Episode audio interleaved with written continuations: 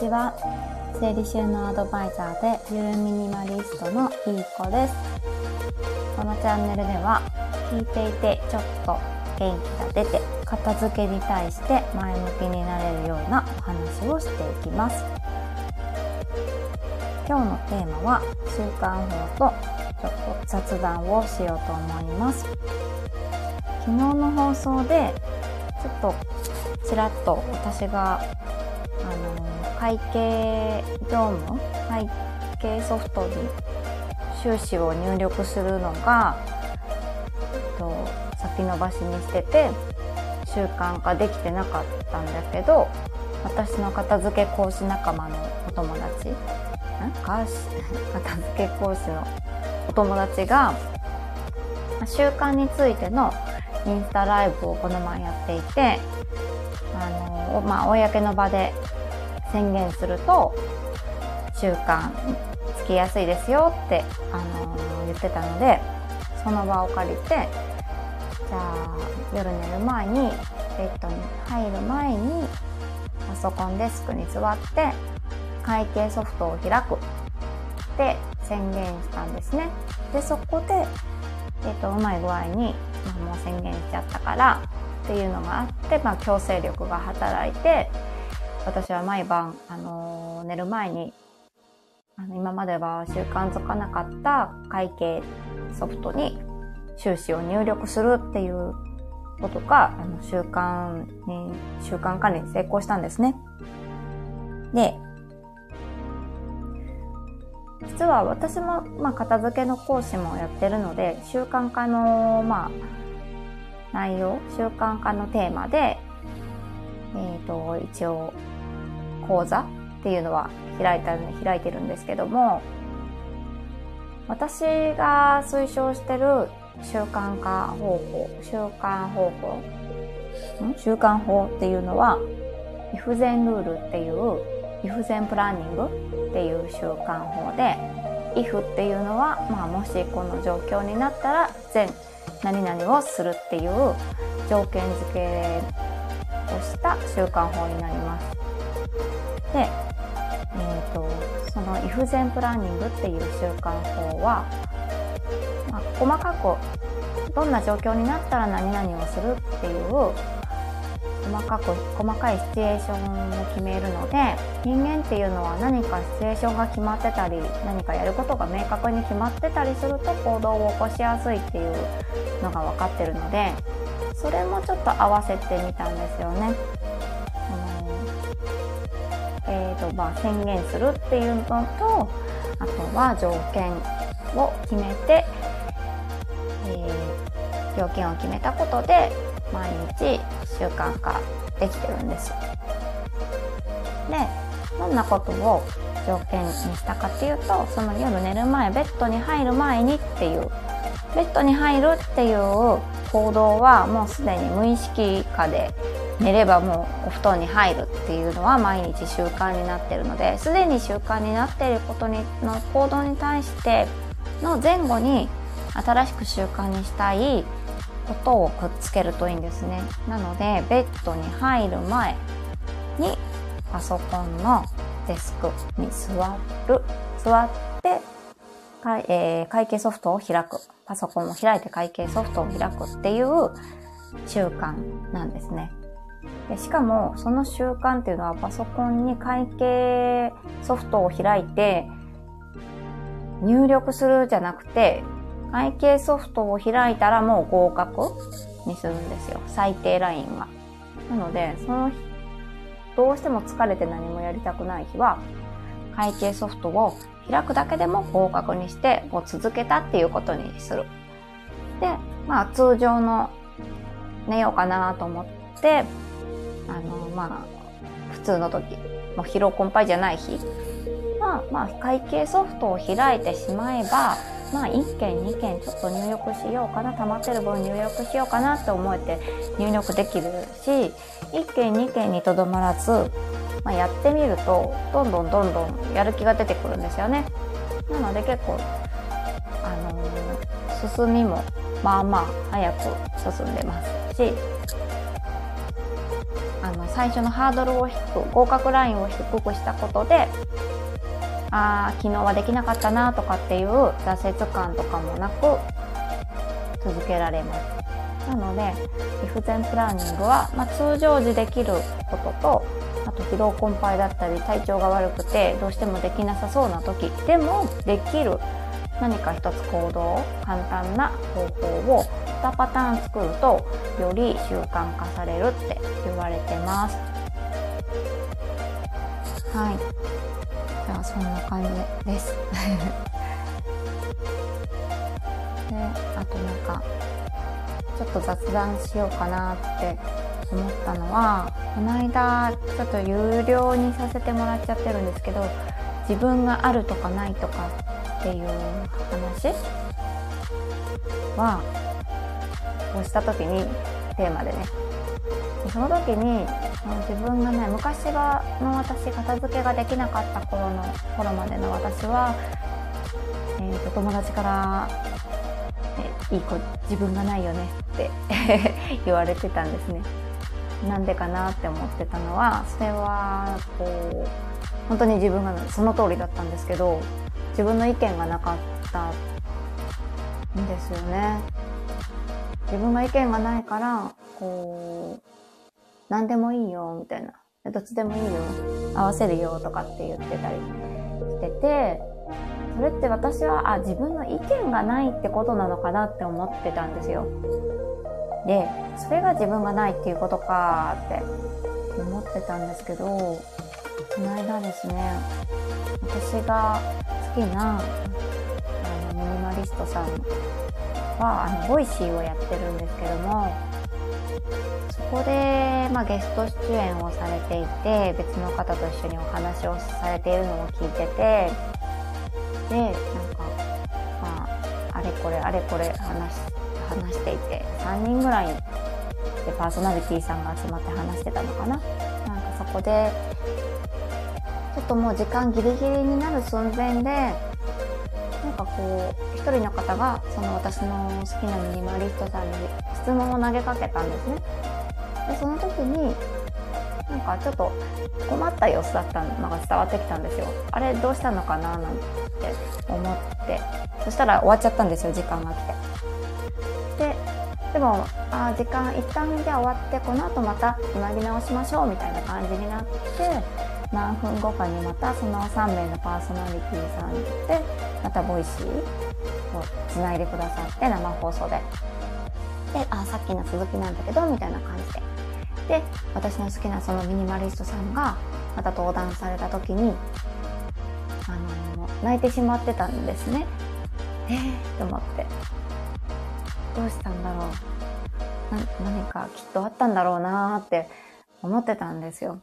で、やっぱり案の定いろんなことが重なってあこういうことだったんだって自分の中でこう消化されて涙が出てきてしまったっていうことだったんですけどもその時になんかこうなんだろうな、まあ、自分があるとかないとかっていう話になって私意見変えましたよねなんとかさんに質問された時にさっきまでこうやって言ってたのに意見変えましたよねってなんかもうそれがいけなかったんだって思ってみたいな感じで言われてて状況はその前日にあった状況とか私は全然わからないんですけどまあ確かに、まあ、意見変えたのは私も気づいたなと思っててでもそれが自分がないとかあるとかなのかなって考えた時に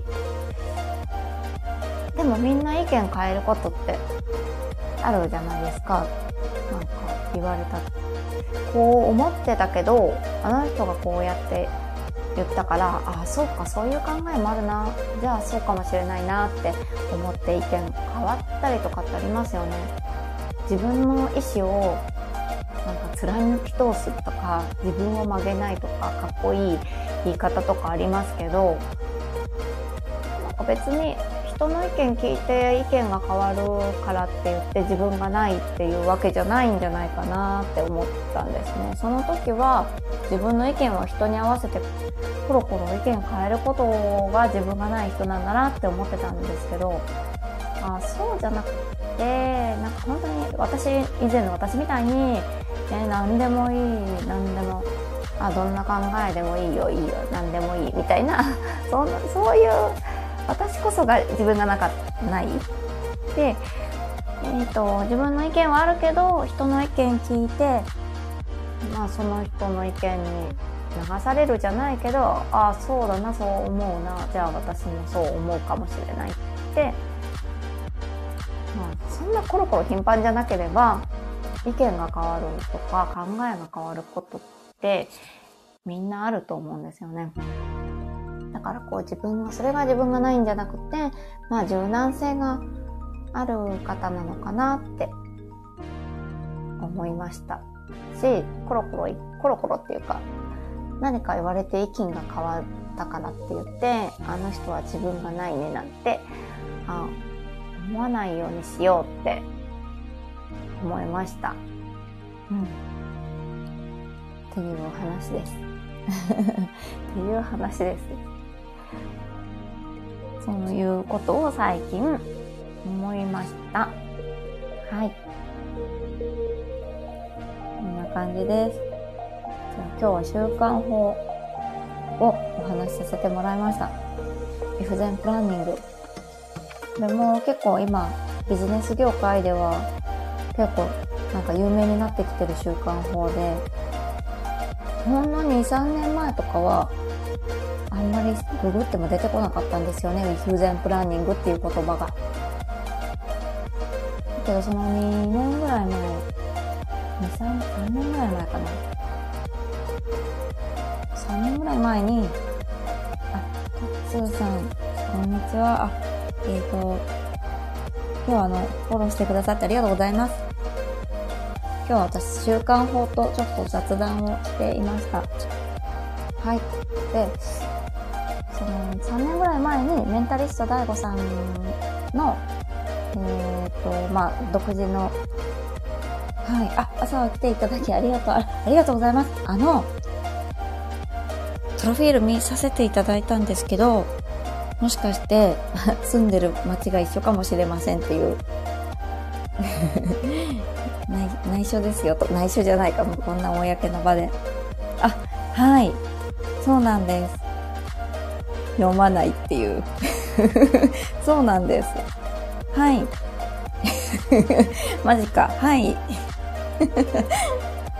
私は地元で家事代行とか整理収納アドバイスのあのを個人事業でやっていて、今は静岡の方まであの広げていっています。で、静岡の方でスタッフさんも募集をかけていて、えー、ちょっとずつ広げていこうかなって考えてます。私ちょっと話が逸れてるっていうはい。こんな感じ。びっくり。あ、本当ですね。なんか、同じお近くで、ね、たくさんスタイフやってる方いらっしゃると思うんですけども、面白かったです。なんか、盛り上がってて。あ、誠さんも、こんにちは。すいません。ありがとうございます。いつもありがとうございます。今日は習慣法、 if-then planning っていう習慣法と、あと雑談は、この間放送した自分があるとかないとかっていう話のその時の私の意見から昨日の Voicy っていうもう一個ラジオアプリありますよね。あっちの。あの Voicy で聞いてて感じたあ自分があるとかないとかってこういうことかなってちょっと考えが価値観がちょっと変わったっていう話をしてました。はい。です。その、まあ、イフゼンプランニングは3年前の、その、メンタリスト DAIGO さんが独自でやられているアプリがあるんですけども、多分皆さん知ってるかもしれないんですけど、それ私は3年ぐらい前に入ってたんですね。その当時は、ぬこみこ動画っていうアプリでだったんですけど、今は、えー、D ラボっていう名前のアプリになってます。やばい、いい子さんで2人目です。あ、本当ですか？あ、いたんですね。同じ地元の方が。誰だろう はい。地元の方。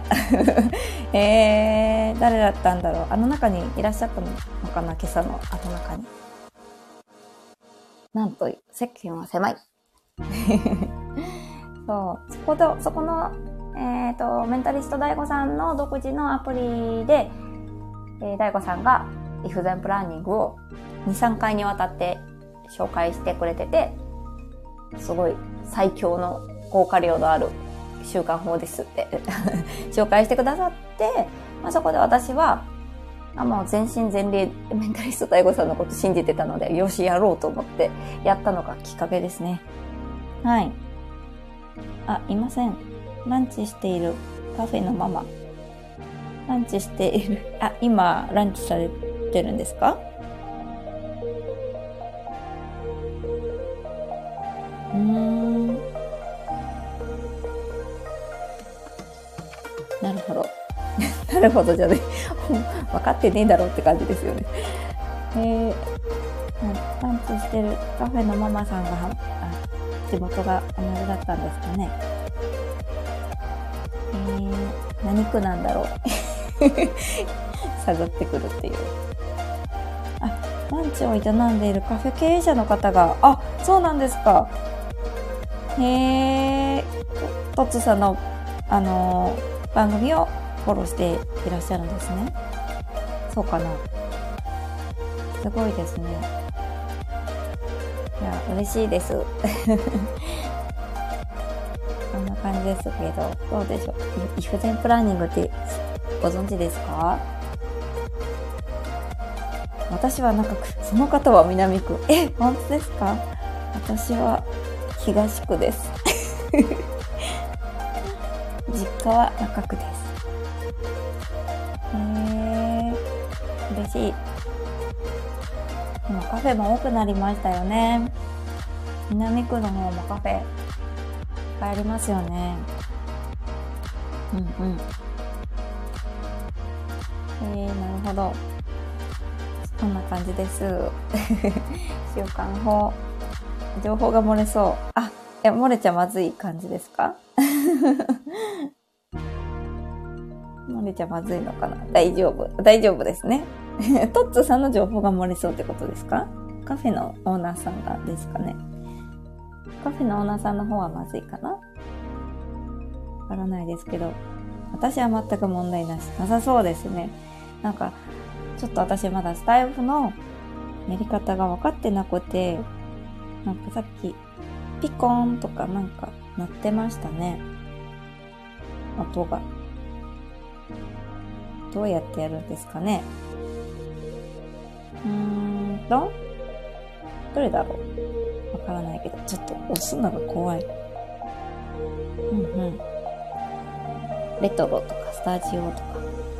誰も問題なしかなそうですね。きっと授業やられてる方は問題ないですよね。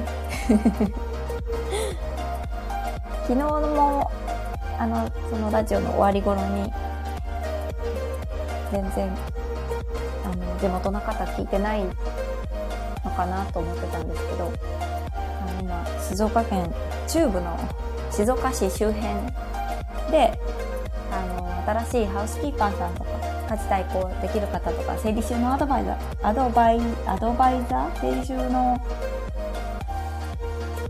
アドバイザーの方を募集してます。で、ちょっと、あの、手広く広げていこうと思ってます。っていうのもですね、私一人と、あともう一人スタッフさんがいるんですけど、地元に。まあ、二人で今、あの、家事代行とか、そういった事業一緒にやってるんですけど、私の夢はですね、あのー、まあ、自分の家族が発達障害、ADHD とか、まあ、そんな重くないんですけどね、ADHD とかあるから、お掃除とか、持ち物の管理とか、片付けとかが苦手なんですよ。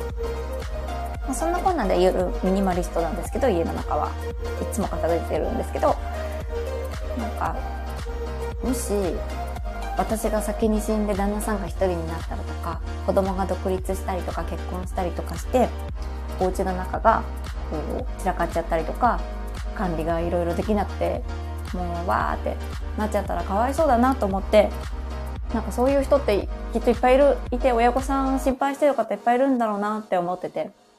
で、そういった、あの、まあ、忙しい方ももちろん、こうあの発達障害とかがあってちょっと家事とか子子育てとか全部一気に一人でこうできない困ってる方を助けたいなと思って始めたんですよこの事業を。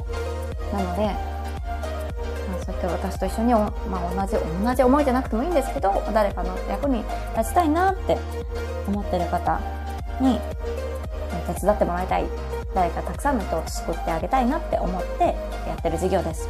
まいさんこんにちはありがとうございます。写真整理アドバイザーなんですって。なんですってって。私写真整理だけができてなくてゆるミニマリストって言ってるのに。はい。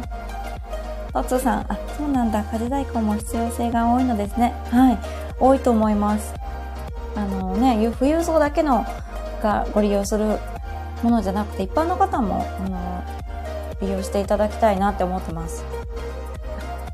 まいちゃん、あ、あ、こちらもこちらも、あの、お知り合いですね。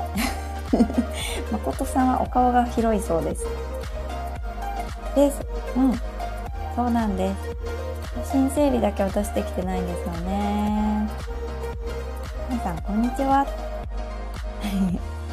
そうなんですね。ミニマリストの方は写真捨てちゃうイメージです。ねそう、ミニマリストの方は多分捨てちゃうと思います。私はゆるミニマリストなんで写真はあります。卒業アルバムも一応一冊、高校の時のだけは持ってます。でも必要ないですね。ちょっとでかいから捨てにくいなっていうのがあって 捨ててないってだけで、別に見たければ友達持ってるしいいかなとは思ってます。ただ、こう、家族の写真とかはどうしようかなって感じで、ちょっとあの、無印のコンテナボックスあるんですけど、蓋がついたちょっと少し大きめの。そこに思い出のものをポンって入れて、それだけ捨てずにいるって感じですね。ミニマリストさんは写真も捨てるのですか？そうなん、そうみたいです。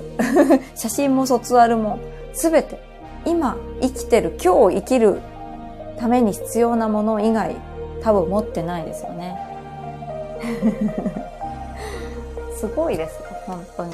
主婦の方でもいます。お子さんもね、お子さんお持ちの方でもいますし。すごいですね。そうなんですよ。すごいと思います。私も多分もう地元の方ではかなりミニマリストだと思います。菜箸もトングも持ってないので。はぁですよね。本当に。服もほとんど捨てまして、この間捨て、うん。そう。捨てたというかリサイクルショップ持ってったりとか、物も誰かにお譲りしてます。地元の方に、ただで。で、服も手放して、お出かけ用の服、ワンピースが1着と、仕事の時は毎日同じ格好なので、まあ、ワンセット、上下ワンセット。で、まあ、春先に着るちょっと、スケルトンな感じのちょっとおしゃれなトップスが1枚と、えー、ちょっとおしゃれなズボンが2枚あるだけかな。この間、上着を新しく買いました。すごいですね。うん。徹底することは素晴らしい。あ、ねえ、そうですよね。こう、コンサルの方は、いろいろ徹底してますよね、きっとね。いや、コンサルはもう高いっていうイメージで、恐ろしくて。私もコンサルつけて、つけたことありますけどね。片付け系の。そうなんだ。そんなに徹底しますか？あ、コンサルの方ですか？なんか徹底してそうだなと思って、うん、なんかこう意識の高い方が周りにいっぱいいそうですね。私も高くありたいですけど。あ、まいさんありがとうございます。私も服ももうちょっとミニマルになりたいなと思ってます。へえ、あ、すごい、そうなんですね。いっぱい持ってるのかなみんなどのくらい持ってるんですかねって私はいろんなお宅行くんですけどね。でも持ってますよね、結構ね。一枚も捨てたくないですって言って依頼してきた方もいましたね。え？みたいな。もう収納法だけでどうにか綺麗にしたみたいな感じの方もいます。うん。そんな感じなんですよね。いっぱい持ってますよね。うん。旦那さんの方がいっぱい服持ってるぐらいで。私はもう、そんなにないので。えっ、ー、と、スーツはタンスの中に30着ぐらいあります。おお。コンサルの方はやっぱそのぐらい必要なんですかねこう1ヶ月毎日違うスーツ着てるって感じですか？うん、あ、マイさんありがとうございます。僕は4回ぐらいは断捨離してるので少ない方かなとは思います。え、すごい !4 回くらい断捨離されてるんですね。えー、でももうちょっとミニマルになりたいんですか？えー、なんでだろう。ちなみに私はこう、毎日服何着ようって考えるのが 大変だったのと、あと、なんだろう。なんだっけな。なんかこう、いろんなおしゃれな服持ってたんですよね。ほとんどがワンピースで。でも、おしゃれなママ友の真似してただけだったってことに気がついて、なんかその服着てもパッとしないし、似合ってるとも思わなかったんで、自分はどうしたらいいんだろうって思って、自分は何色が好きなんだろうって思ったりとかした時に、やっぱなんか服別に興味ないなって思って。こんな感じですかね。やっぱ気づいたんですよね。菜箸トングしてたあたりから。あの、前回私が手放したものとこ、ものとかの話でお話ししましたので、ぜひ聞いてください。はい。えーと、クローゼットに全シーズンギリギリ収まってます。あ、すごいすごい。もう、衣替えしなくてもいいようになってるんですね。えー、素晴らしいです。トツオさんもありがとうございます。ネクタイは50本あります。シャツは50枚ありますが、多いですかねえ、あのー、まずですけど、あのー、本数を把握してるっていうところが素晴らしすぎます。素晴らしすぎます。多いってことはないと思います。なんか、何、何着からが多いとか、1着だから少ないとか、なんかそういうのってないんですよね。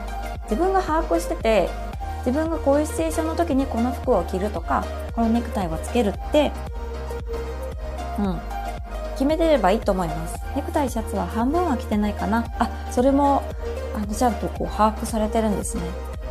えー、すごい。やっぱり、すごいな。コンサルされてる方は。いろいろ把握されて自分のことが分かってらっしゃるってことですよね。そしたらあとは手放すだけですかね。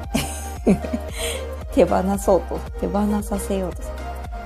まいさん、でもギリギリなので、もうちょっとクローゼット見やすくしたいなと。結構パンパン。あ、ねパンパンだとちょっと、こう、ハンガーから出すときに大変だったり、かけるときが大変なんですよね。お洗濯を乾いてかけるときがね。うんうん、約です。大体です。いや、大体でもすごいと思います。なかなか手放せないかな。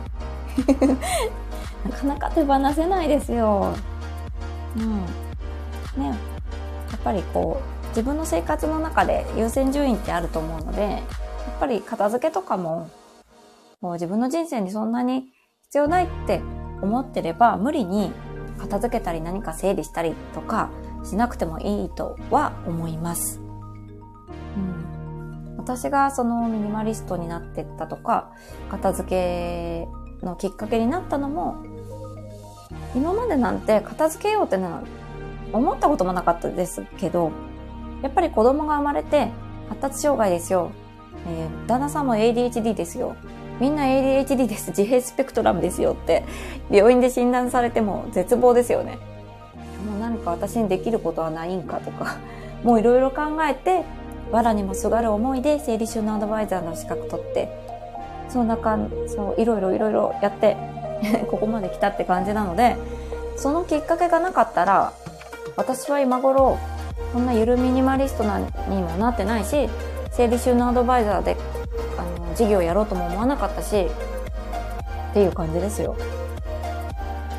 はい。なので、なんか、こう、私が片付けの仕事やってるからって、結構友達は、なんか散らかってる恥ずかしいみたいななんか、えー、これどうやって収納したらいいかわかんない。ぐちゃぐちゃだよとかってすごく言ってくるんですけど、いや別に自分が、自分の生活に支障がなければ無理に片付けなくていいと思うし、私は人のね、遊びに行った先の家を見て、うわ、散らかってんな、片付けたらいいのにな、なんて一回も思ったこともないです。みんな、みんなわかんないですけど、他のね、アドバイザーさんたちはわかんないんですけど、だってわかんないですもん。その、住んでる人じゃないと、どんなね、片付いてるお家の方も、もうちょっとどうにかしたいって思ってる人もいるし、めちゃくちゃ物で溢れてる生活、ん？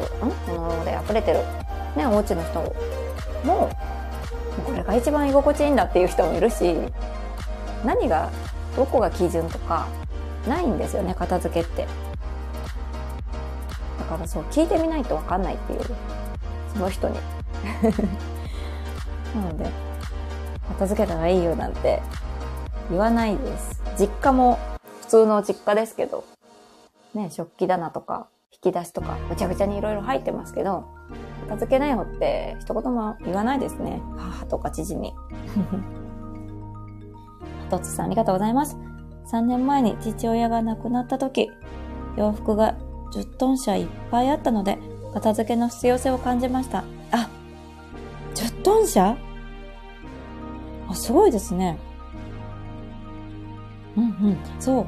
そうなんです。実家の片付け問題って今結構社会問題になってて、実家の片付けアドバイザーとかっていう方もいるぐらいで、やっぱりそこでやっと片付けの必要性を感じるって方すっごい多いそうです。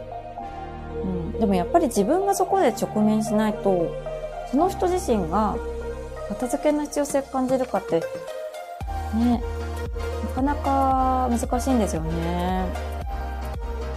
こういった話を聞くと、あのね、その親御さんが亡くなっ、ね、今、あの、元気でいらっしゃる方も、あ、元気なうちに片付けた方がいいんだなって思って、片付けを始める方もいますよね。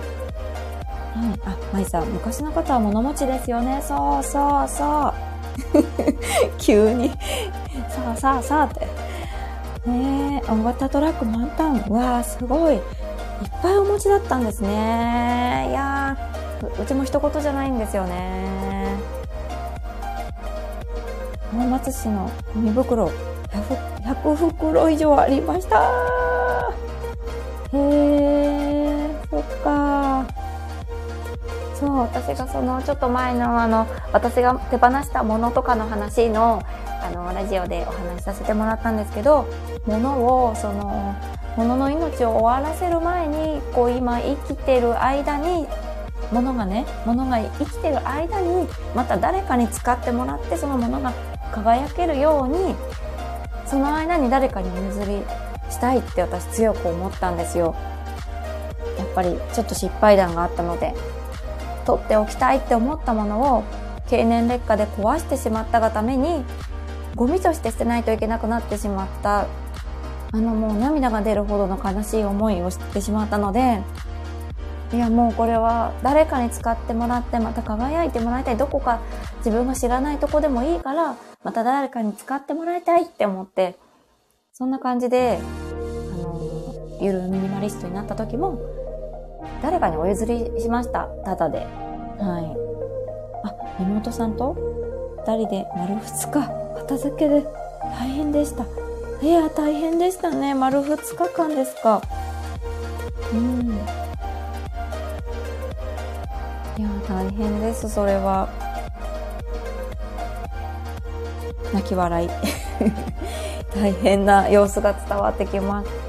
そうなんですよね、本当に。私の旦那さんの実家も、あの、まあ、田舎なのですごく土地がね、広いんですけど、うん、土地の中にね、まあ、物置というか、昔使ってたちょっと工場みたいな建物の中にいっぱい物を置かれていて、で今一生懸命ね両親で片付けてるみたいなんですけどすごい大変そうですね。高齢になってきてしまったので、うん、手伝ってあげたいですけどなかなか嫁の立場でっていう感じで。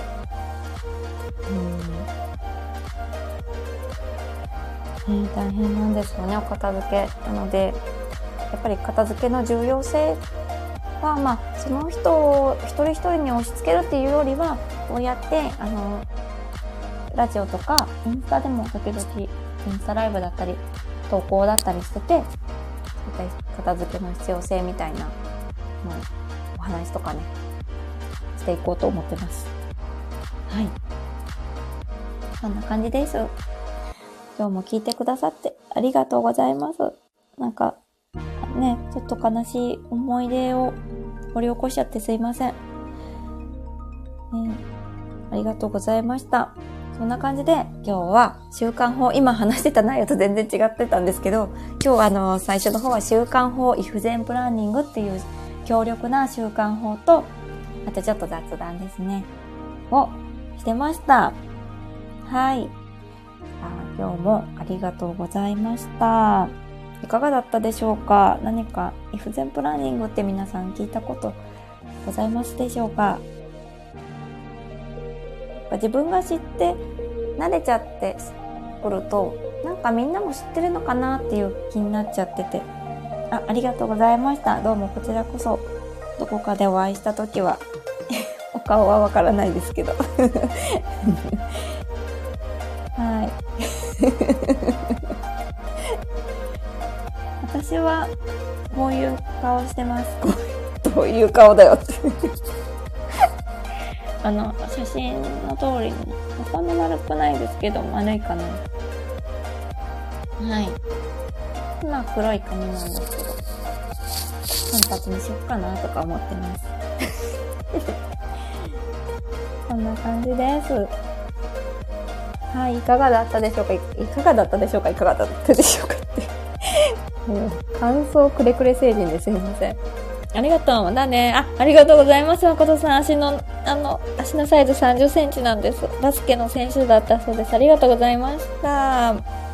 インスタは共通の知り合いがいました。あ、えー、あ、インスタやられてるんですね。